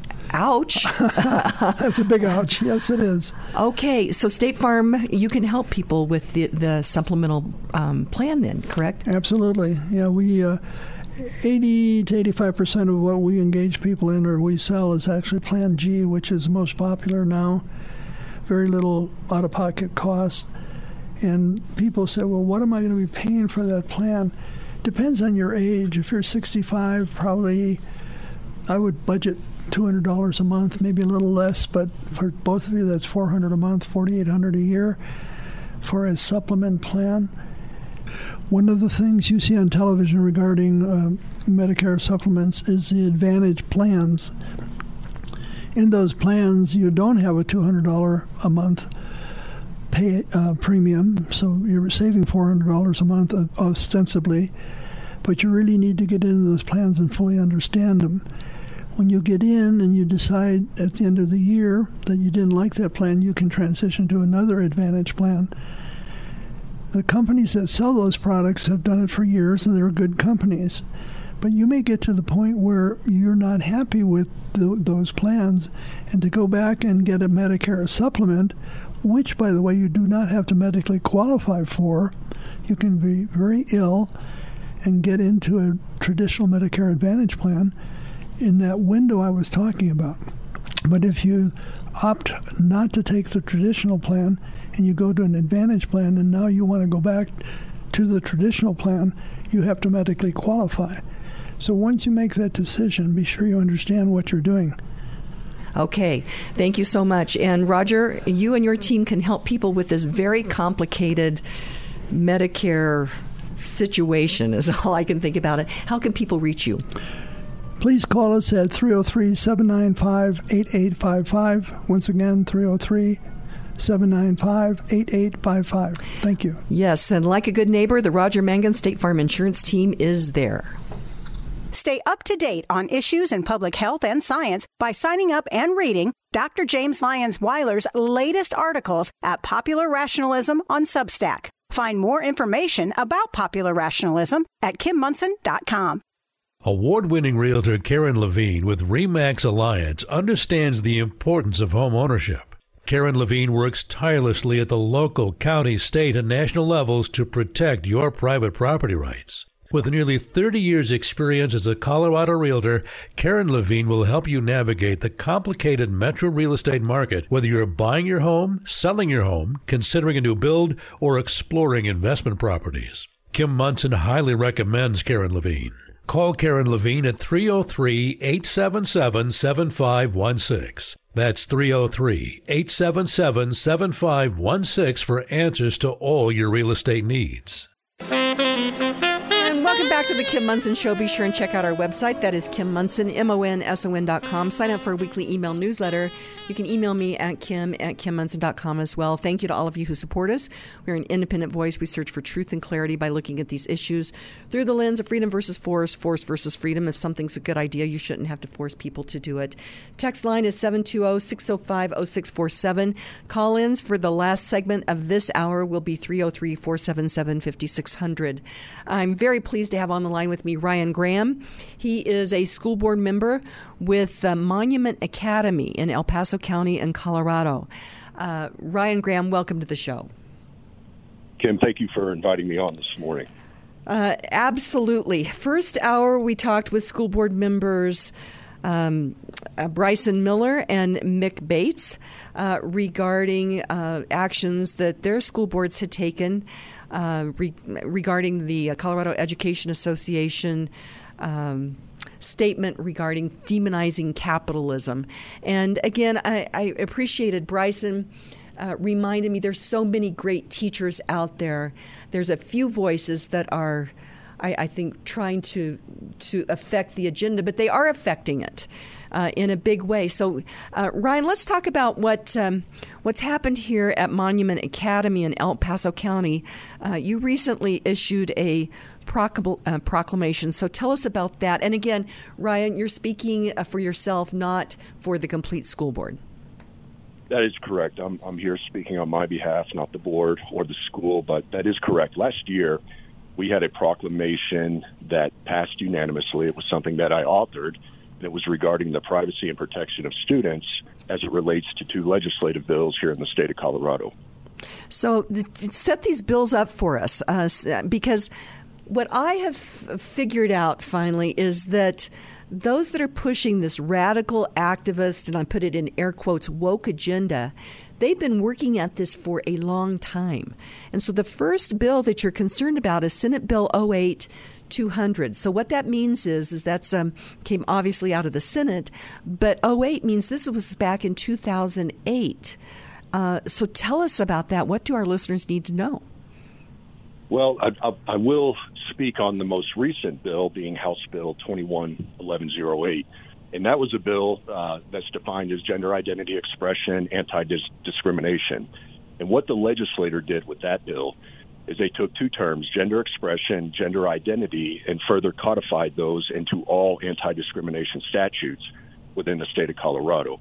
And so that is why at Monument Academy that we're in this very precarious position is that, I mean, this is very, very much a protected class. And so when we talk about gender expression, gender identity, and not allowing these, or not, not necessarily not allowing, but when these kids want to use a restroom that doesn't align with their biological sex, it creates a big problem. Yes, it does. And I have to tell you, as a, a, a pretty strong woman, I've gone into public restrooms recently and I thought, you know what? If I was in the restroom and a man walked in, I would not feel safe. And when I say man, that means somebody with the that was born with the biological or um, still has the biological parts of a man.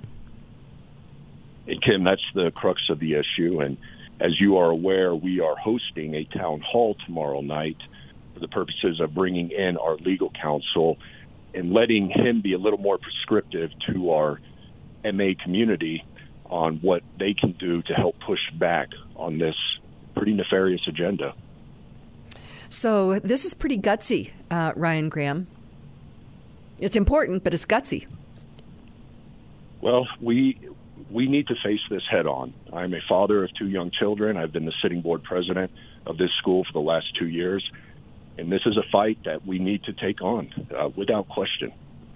And this is about protecting our children. So, Ryan, somebody asked me recently, you know, what are my goals? And uh, obviously, with the show, we, we work to inform people, to speak truth into these things, to look at these issues through the lens of freedom versus force, force versus freedom. But ultimately, I said, I want to reclaim the narrative. The narrative of the American idea doesn't mean that the American idea is perfect, but my gosh, it's a pretty great ideal that we recognize that all men are created equal with these rights from God of life, liberty, and pursuit of happiness. And that's why people from all over the world have wanted to come to America.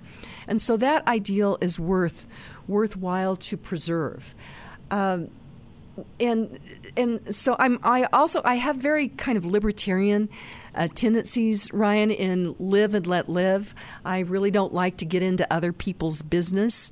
But what's happened with this whole LGBTQ plus trans activist movement is that they are now working to a if you don't affirm that agenda we see people attacked uh, verbally, um, going after their jobs, but we also see that this agenda is not a live and let live, that they are working to. Uh, push this into our schools to our young children. So when people ask me what I'm about, I'm like, I want to reclaim the narrative and I want to protect our children. And, and that's probably two bottom line things for me, Ryan and I greatly appreciate you sharing that, and and I very much agree. I mean, the the pushers of this agenda, these cultural wars, they have clearly and openly taken aim at our children to establish dominance over parental rights, and this is where we need to stand up. We need to push back, and yes, there's always the the fear of cancel culture coming after you, but this is a hill that's worth dying on, in my opinion. Well, it it really is, and. Uh, I know that it's difficult, uh, and this whole cancel culture is quite scary for people. But what I've learned uh, as I've researched tyrants, Ryan, is that if you acquiesce to tyrants because you think that that uh, okay, they won't bother me now, it doesn't get better. And so if you if we don't take a stand, it will only get worse. And that's why you taking a stand at Monument Academy is so important. So tell us a little bit more about Monument Academy.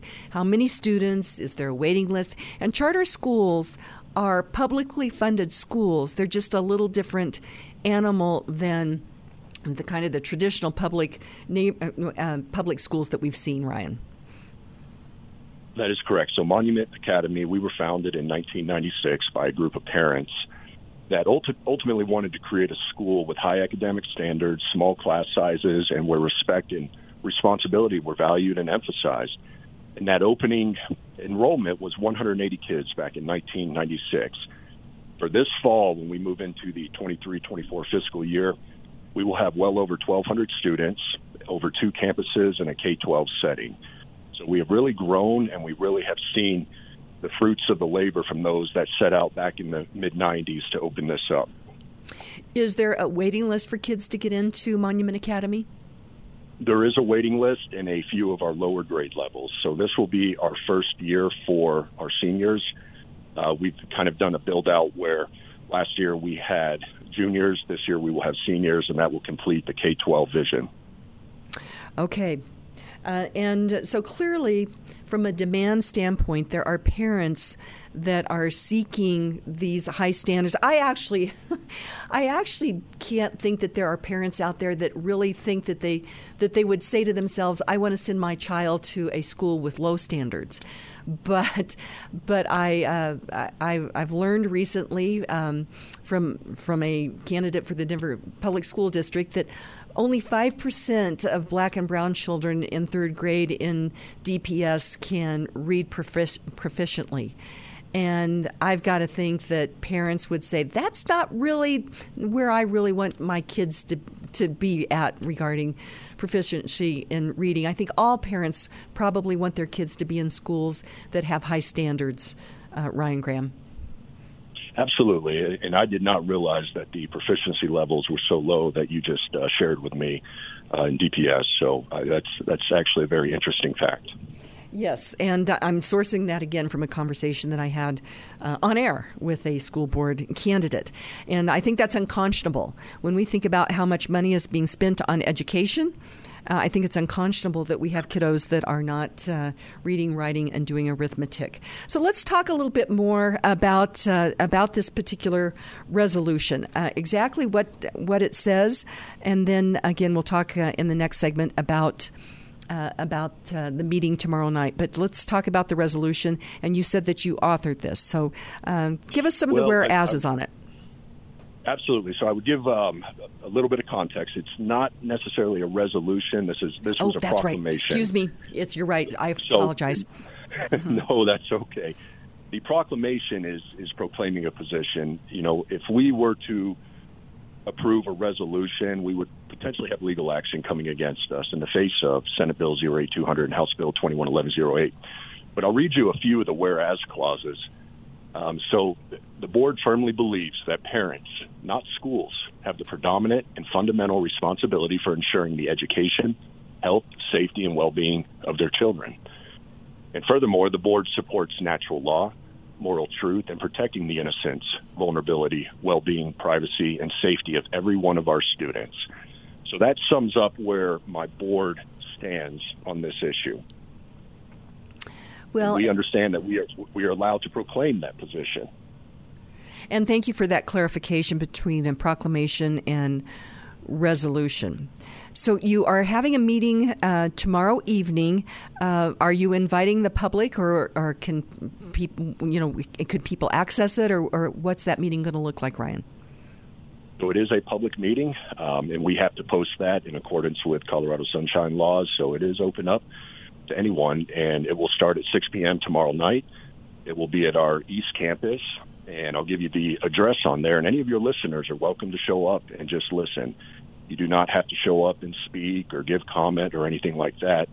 But the address will be 4303 Pinehurst Circle, and that's Colorado Springs, zip code 80908.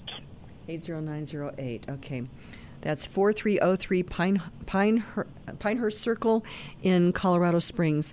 Okay, uh, I have more questions for you, Ryan Graham, and we get to ask these because of great sponsors like Johnny Stubbs Heating and Air Conditioning Services. It's Colorado. We want warm homes in the winter and cool, comfortable homes in the summer. Johnny Stubbs Services is the heating and air conditioning company to call to ensure that your heating and cooling systems run efficiently and last for years. Johnny Stubbs Services team of experts provide proper guidance to help you make informed decisions about your heating and cooling needs. Kim Monson highly recommends Johnny Stubbs Services. Schedule your air conditioning check before summer arrives at JohnnyStubbsServices.com and receive a great gift. That's JohnnyStubbsServices.com. Pain can be exhausting and frustrating, and Kim was recently experiencing hip pain from life's wear and tear. Dr. Craig Stimson with Advantage Wellness Center was able to help. For over 35 years, Dr. Craig Stimson has been helping individuals and their entire families with non surgical and drugless treatments to address sports injuries, back and neck pain, headaches, joint pain, and auto accident injuries. Call Dr. Craig at 303 691 1771 today for your appointment. Dr. Craig Stimson, he can help you too. That number is 303 691 1771. What you feed your skin matters. Botanical Rush is clean, professional skincare that only uses pure ingredients to restore and protect the skin. Your skin absorbs the products you put on it, so when you're using something every day, you better know what the ingredients are. Botanical Rush professional formulas sir. are not just pure and potent, they are affordable. With regular use, these beautiful Okay. botanical formulas support collagen production, skin's precious moisture barrier, and reduce hyperpigmentation. Myra Mesco, the founder of Botanical Rush, holds every ingredient accountable to meet or exceed her high standards. Botanical Rush is non toxic skincare, free of chemicals, estrogen mimickers, or artificial fragrances that hinder the skin's radiance. Discuss your skincare needs with Myra and set up a consultation at klzradio.com slash beauty or email info at botanicalrush.com and use the exclusive Kim Monson discount code KIM15 for your first order for a 15% discount at checkout. That's botanicalrush.com, code KIM15.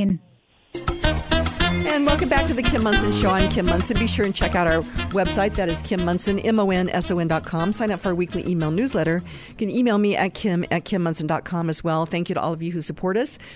We're an independent voice. We search for truth and clarity by looking at these issues through the lens of freedom versus force, force versus freedom. If something's a good idea, you should not have to force fe- people to do it. On the line with me is Ryan Graham. He is a board member with the Monument Academy school board. Uh, he is speaking for himself, not for the complete school board. We're talking about a proclamation that the school board um, approved, and there will be a meeting tomorrow night at Monument Academy, their East uh, Campus, 4303 Pinehurst Circle in Colorado Springs. And uh, first of all, uh, just I wanted to go through uh, just a few other whereases in this proclamation. And it says, whereas the board, this is the Monument Academy board, believes that there is a clear distinction between sex, which is the physical design of birth differenti- differentiating between male and female, and gender, which under current legislation has been redefined as a psychological determination subject to individual discretion, and Whereas Monument Academy welcomes students from all walks of life, never discriminating against the enrollment and education of students in MA based on gender expression or gender identity. Whereas the board believes that the use of sex specific common bathroom and the use of sex specific common locker room by the individual who is of the biological sex is protected by the right to privacy from an individual who expresses or identifies as a non biological gender under Amendment 4 of the Constitution of the United States of America. Wow. That's uh, that that um, I think that's pretty powerful, Ryan Graham well, well said in reading it. Yeah, well, um, yeah, it, it, you authored it. well, it, it's it's been something that has been very well received by the majority of our community, and understanding again, this is a proclamation proclaiming a position. We have not violated these laws in doing that. Important to make that distinction. Have you had pushback yet regarding this proclamation? Absolutely. Uh, we had, uh, I would say it was a vocal minority uh, within our school, but we have also had pushback within our district, within the county, from some different organizations. Um, there was a push that they wanted the board to rescind the prog- proclamation, publicly apologize, and force the board to go through DEI training. And obviously, that did not happen. That's not something this board is going to do. We would not apologize or rescind this proclamation for, you know, squaring off on this. Uh, that's and and again, I these are very loud voices, but they are uh, very small voices. I think a lot of people do not even understand that this agenda is is out there regarding our our young children. I, I just don't think that people know that. That's why taking a stand on this is so important. Um, let's go ahead and go through with the things that are proclaimed. And we did the whereases, the things that are proclaimed in this uh, proclamation, Ryan Graham. Absolutely. Would you like me to read through these? Yes.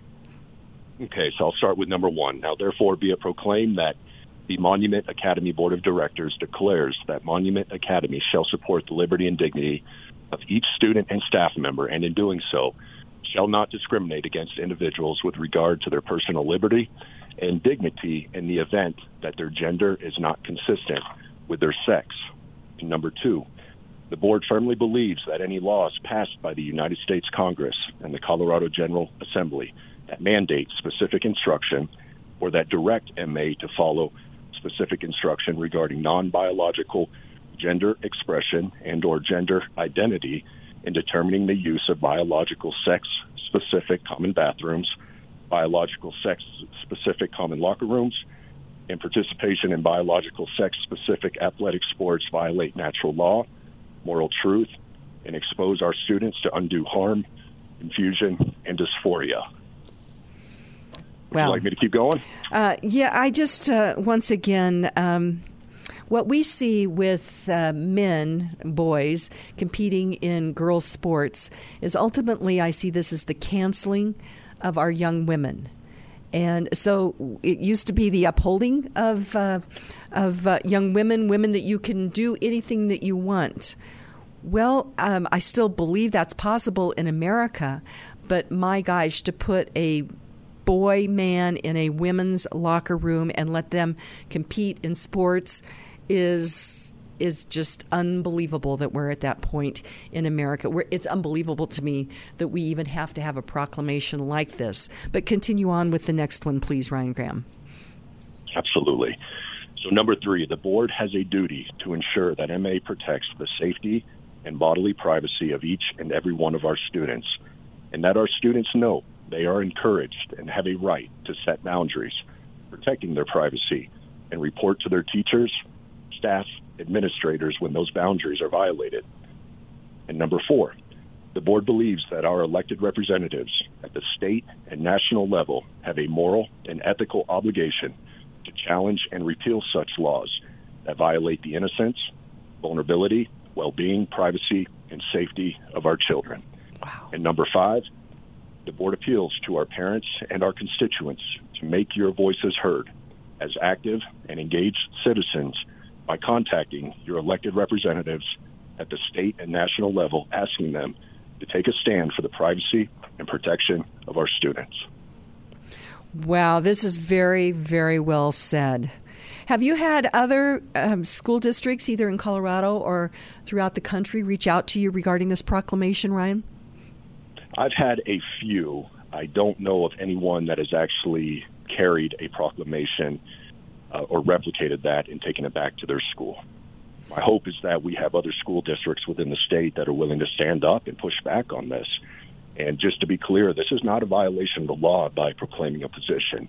And I think there's some gray area that, you know, we have. I talked to school board members, and they're like, well, I don't know about this. And at the end of the day, you know, this has been vetted and approved by our legal counsel. So, Ryan, I hadn't thought of this story in my life for a long, long time. And I, when I was in school, I'm not going to say the year or whatever, I had a teacher. It was a PE teacher that I was very, very uncomfortable around. And um, a woman, but I was very uncomfortable around this particular teacher. And uh, I'd written a piece for Voices Against Trafficking, which is a, a group of the, founded by a friend of mine, Andy Berger. Uh, it's a national group. And I'd written a piece to Trust Your Gut. And I, I really had written that to parents that it, trust your gut. If it feels like something isn't right, uh, and again, this happened to be with a, a, a coach with one of my children, trust your gut and, and follow that. Um, but I, I hadn't thought about this for many years, Ryan. I was very uncomfortable with this particular teacher.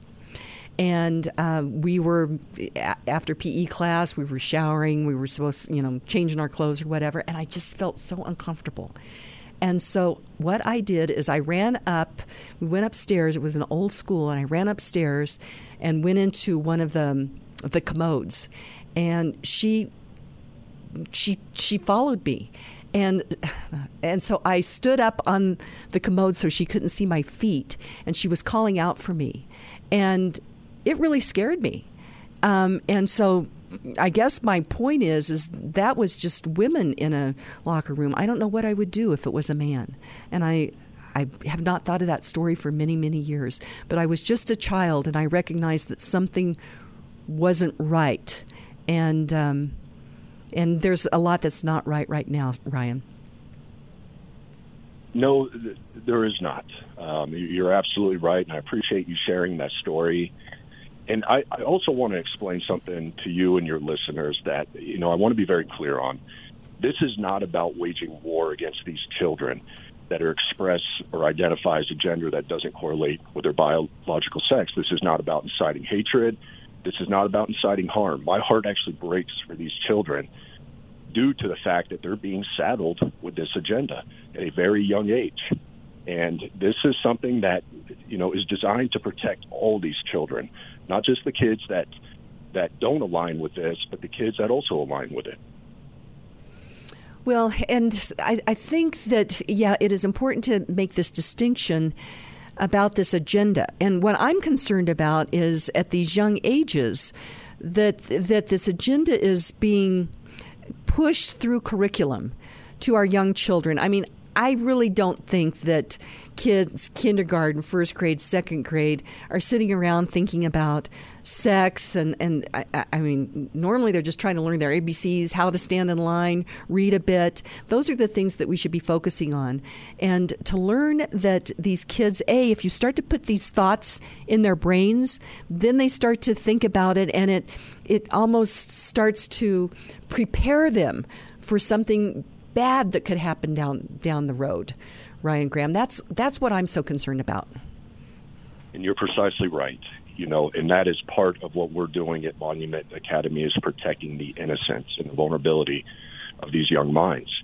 That is not the place to indoctrinate them with a narrative or an agenda that advances a social cause. That is that is just not the place for it. And that is something that my board does stand firmly against. Well, I appreciate you at Monument Academy uh, for taking a stand. And, and I, have actually I've talked to um, a number of women. Women have been on the, in a way on the forefront of this, and I, there's been conversations that I've had. Where are the men? And I am seeing you men stand up, and that is that is a duty of our men to protect. Uh, our children. And it's uh, it's very heartening that you, Mick Bates, uh, Bryson Miller, are standing up to protect our children because I think that that is inherent in uh, what a man really is. Ryan Graham, we have uh, just a, a, couple of minutes left. How would you like to button this up for our listeners? So I would just very much encourage our listeners to to get engaged, get involved. You know, educate yourself on these issues.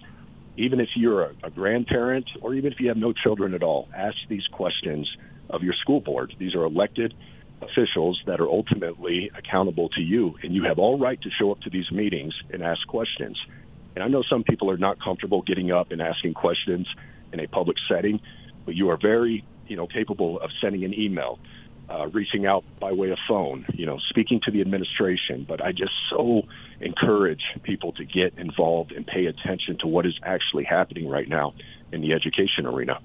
Well, and to your point, parents, grandparents, and community members, because the community members are paying for these public educations as well, and so we make we need to make sure that community members, even if they don't have kids in the school system, that they are taking a stand on that as well. So again, Ryan Graham, thank you for uh, the, issuing this proclamation. I would encourage other school boards throughout Colorado and throughout the nation to um, make this proclamation as well. And again, caring for all children. Uh, and uh, that I think is what is so important. And let's get focused on again teaching them reading, writing, arithmetic, history, civics, all of those things that are so important. Focusing on the big ideas instead of carnal desires and, and instincts. So, uh, Ryan Graham, thank you so much. Thank you for your time. You have a great day today. You too. And uh, we get to do all this because of sponsors like Lauren Levy.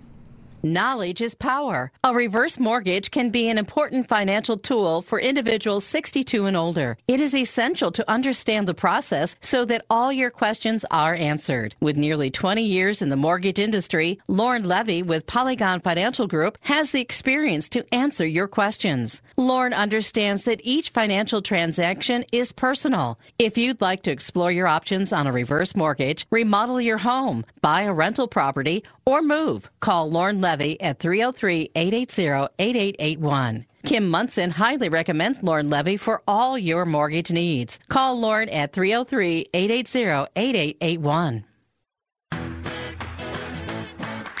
Franktown Firearms staff and customers alike are concerned with your safety and ability to shoot well, and that comes from the sense of community that they foster at their shop. The staff doesn't work on commissions from sales, so there won't be any pressure to buy what you don't need. They host events like Ladies' Night every first Friday and a tactical fun night every third Friday because they value their community and they understand that selling the most expensive product doesn't help you learn to shoot. Your money goes further at Franktown because they'd rather you to be self sufficient with what you already own and be proficient in using it. If you're looking for a range and shop that can take you to the next level in your self defense training, learn how to shoot in realistic scenarios from instructors who have been there, done that. Then look no further than Franktown Firearms. Go to klzradio.com slash Franktown.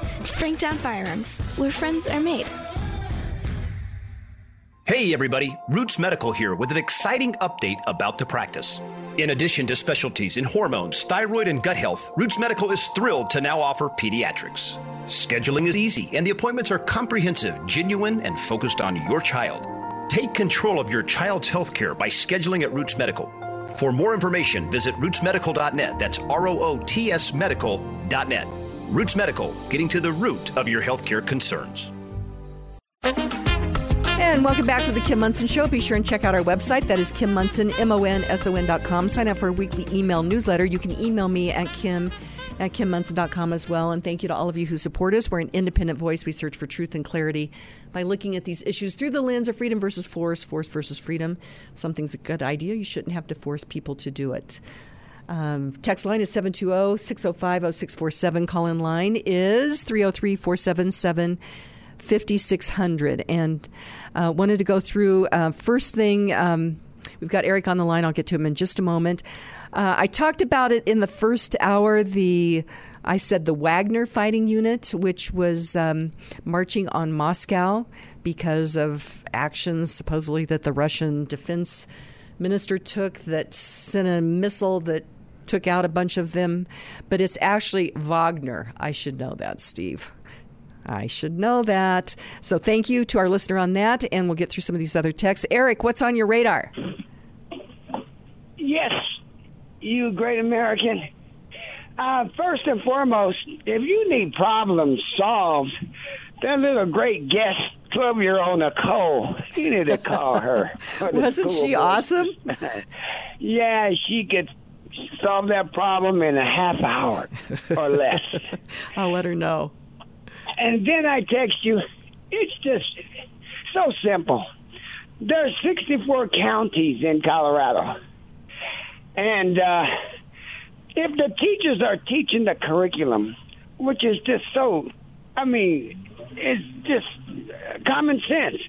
Let them take a vote like they do on the Congress floor, yay or nay. Because if they want to teach that a, the alphabet plus stuff, let them take a vote because your your two guests that were uh, on in the six o'clock hour, yes. they say there's a small um, portion of teachers that are for the unnormal people I call them that are trying to uh, shove this down our throats.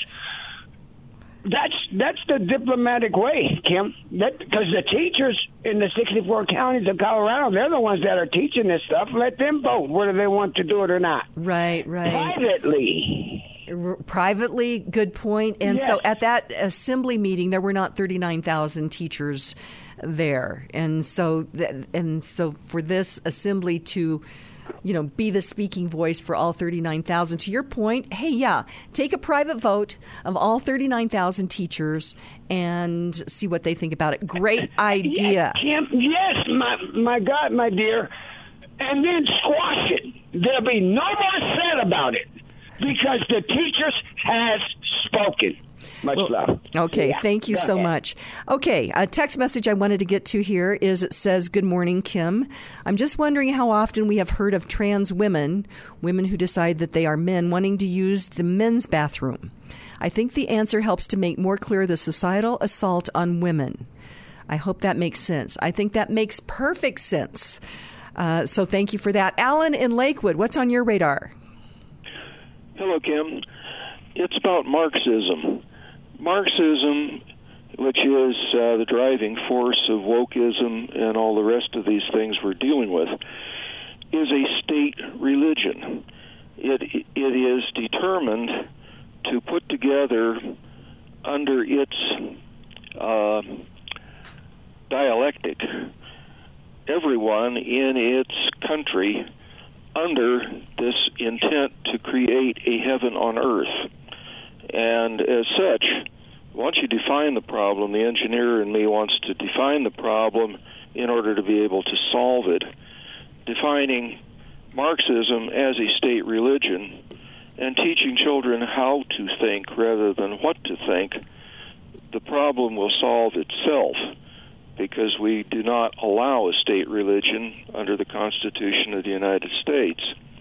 And God bless you for uh, being the tip of the spear, you and your team there. Press on, an excellent phrase. it, is, isn't it? Alan in Lakewood, thank you so much. And to that point, go to the First Amendment. It said Congress shall make no law respecting an establishment of religion or pre- prohibiting the free exercise thereof. And uh, I've, I've, shared this story with many of you when um, um, um, Supreme Court Justice uh, Anthony Scalia was uh, out here, obviously before his death. Uh, he was uh, at a luncheon, and you could ask questions. And I asked him this question. I said, if we agree that a religion is a set of beliefs and that Congress, government, shall set no law respecting the establishment of a religion. But yet we are seeing at the time this this climate activist religion and we're seeing laws and public money and all being used to I'm paraphrasing the question now, uh, being used to push that forward. Is that not unconstitutional because government is pushing a religion. Alan, what do you think of that? I think it's right on target. Okay. You generally, 99% of the time, are right on target. And that's it. Okay. Well, Alan in, in uh, Lakewood, thank you so much. And so, yes, this agenda is antithetical to to our Constitution, and uh, big money's being used. As as we we looked at thirty two million dollars at the University of Wisconsin and uh, they have we've got to find out steve what their their actual budget is but it said that it was at least a, i mean a half billion dollars i mean this is public money that is using for indoct- indoctrination and pushing forward a religion and uh, so uh, anyway alan is always spot on here as well um, i love this a transsexual and transsexual male in the girls' locker room is like you know an antithetical man. I love that. Oh, no, that's that's creative. That is very creative. And then uh, Eric had referred to 12-year-old guest Nicole Bennett, and she they were on on Friday. Friday, yeah. And uh, I have gotten so many comments about how well spoken she is. She's pushing an initiative, trying to get an initiative on the ballot in Montana uh, regarding the. Um, um, judiciary there, so very fascinating. Uh, would, so, would you like to know when she makes contact, and I want to say when she comes up against these people, but when she initiates contact with these politicians and or other legal people, what is their first thought when they realize this this young person's age? I'm I, I'd like to be a fly on the wall to see that. Um, this is another one. It says liberals claim to protect children from exploitation. Define exploitation in debate and expose them. That is an excellent point. What do they mean exactly in this resolution that was passed by the Colorado teachers union that it says that capitalism inherently exploits children. How about you know what really exploits children? Is uh, um, cobalt mines in the Congo, where they have children that are going in and mining the cobalt so that that can be used in batteries for electric vehicles. Maybe that's what I think exploiting children is, Steve. Well, that's an excellent point, but they they would bat that back at you. It's like, well, in a we that's in another part of the world. We're just dealing with our our our our universe right here in the good old U.S. of A. Which I mean, your point is very well made. That's exactly what's going on. But they're going to kind of look the other way and say that's not part of this debate. Yeah, it is part of this debate because it's not only the children of America, but it is the children of the world. Another one, it says, uh, I have studied psychology and have studied some of the psychology of sexual perversion. What are the things that pedophiles look for are easy victims. And with this allowing men into women's bathrooms, it's essentially Christmas for them. Wow. Uh, let's see. Next one. I had a whole bunch of others. As you talk about teachers not willing to speak up, I did speak up. And although I was not able to stay in the military, God did take care of me. Everyone needs to trust that God is bigger than anything that we will encounter. That is such an important point to make. Thank you for that. I, I thank you. Um, let's see, continuing on. Uh, it says, I think we need to be calling the woke movement. Whoops, hold on, this moves around. I think we need to be calling the woke movement what it really is. It is nothing short of a pure and unaltered, all, I can't say the word, an alterated communist movement. And uh, unalterated. Okay. I'll have to work on that. Maybe that'll be our, our word of the day. And says then to follow up on that previous text about woke agenda equals communism, this is especially true of the rotten egg minority operators in our Colorado education system. So thank you for that. Uh, let's see how am I doing on time. Let's see. Keep in mind the big money is our money, the people's money, and our own money is being used against us. True that. It says we have so many ultra rich liberals spending money to influence elections. Where are the ultra rich conservatives doing the same? Well, that is a good question. Uh, let's see. Let's see. Okay. Oh, good point. Capitalism also has lifted more people out of poverty than any other system. And then also, this is a whole nother discussion. Says, I detest the use of the phrase our workforce. The workforce does not belong to the government. Totally agree with them on that as well. Uh, your thoughts on that, Steve? Well, I'm, I'm still back on the last one about capitalism taking more people out of, you know, uh, what, what did, how did it read? It has lifted more people out of poverty than any other system. And that is so incredibly true, but it's probably the most overlooked, un, least understood premise. They, people just assume that it just happened somehow you know, and that's so important that we continue to make that point that it is capitalism, and that's why people are, are swimming rivers and trying to get in here, is because of one of the bedrocks of the American idea, which is capitalism, which is the free exchange of goods and services, uh, and and capitalism is totally different than cronyism. And uh, our quote for the end of the show is Benjamin Franklin. He said, "Make yourself sheep, and the wolves will eat you." So, my friends, today be grateful, read great books, think good thoughts, listen to beautiful music, communicate and listen well, live honestly and authentically, strive for high ideals, and like Superman, stand for truth, justice, and the American way. My friends, you are not alone. God bless you, and God bless America. Young, like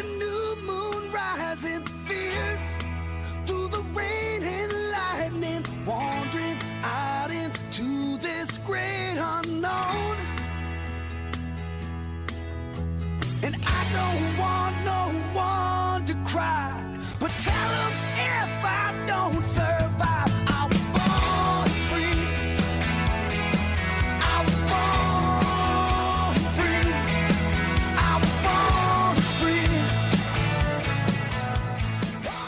The views and opinions expressed on KLZ 560 are those of the speaker, commentators, hosts, their guests, and callers. They are not necessarily the views and opinions of Crawford Broadcasting or KLZ management, employees, associates, or advertisers. KLZ 560 is a Crawford Broadcasting God and Country station.